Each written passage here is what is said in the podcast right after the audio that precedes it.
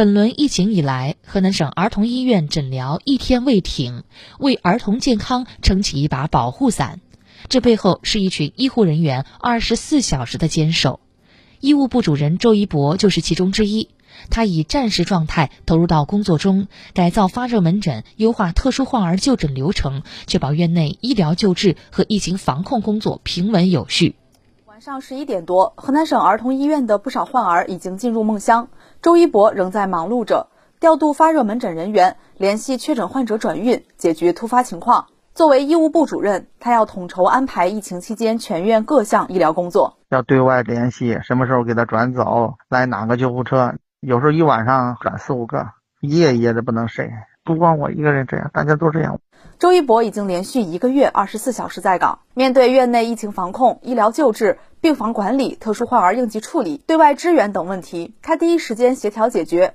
为了确保孩子都能及时得到救治，周一博优化了特殊患儿就诊流程。一般来说，他进发热门诊都要等核酸结果才能离开嘛，一等他就要三四个小时。所以说，我们就在等待核酸结果出来的同时，先行给他进行诊疗，不耽误。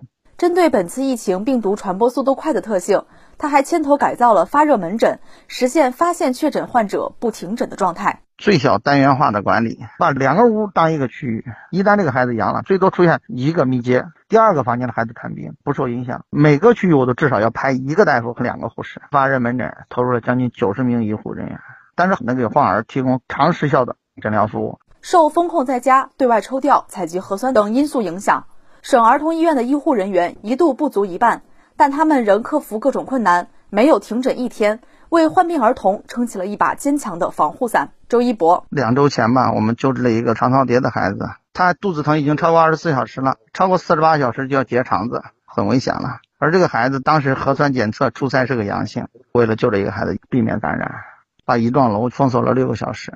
一边要救治孩子，一边又要保证医院不被疫情影响，连续高强度的工作让周一博精力有些透支，连声音里都透着疲惫。从十月的十一号没有回过家了，都是吃住在办公室，也没有见过孩子。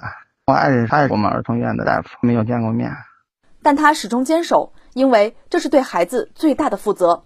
我们作为医生的一个初心，作为一个公立医院的一个社会职责，不可能说我们不收，这就是对孩子的最大的负责。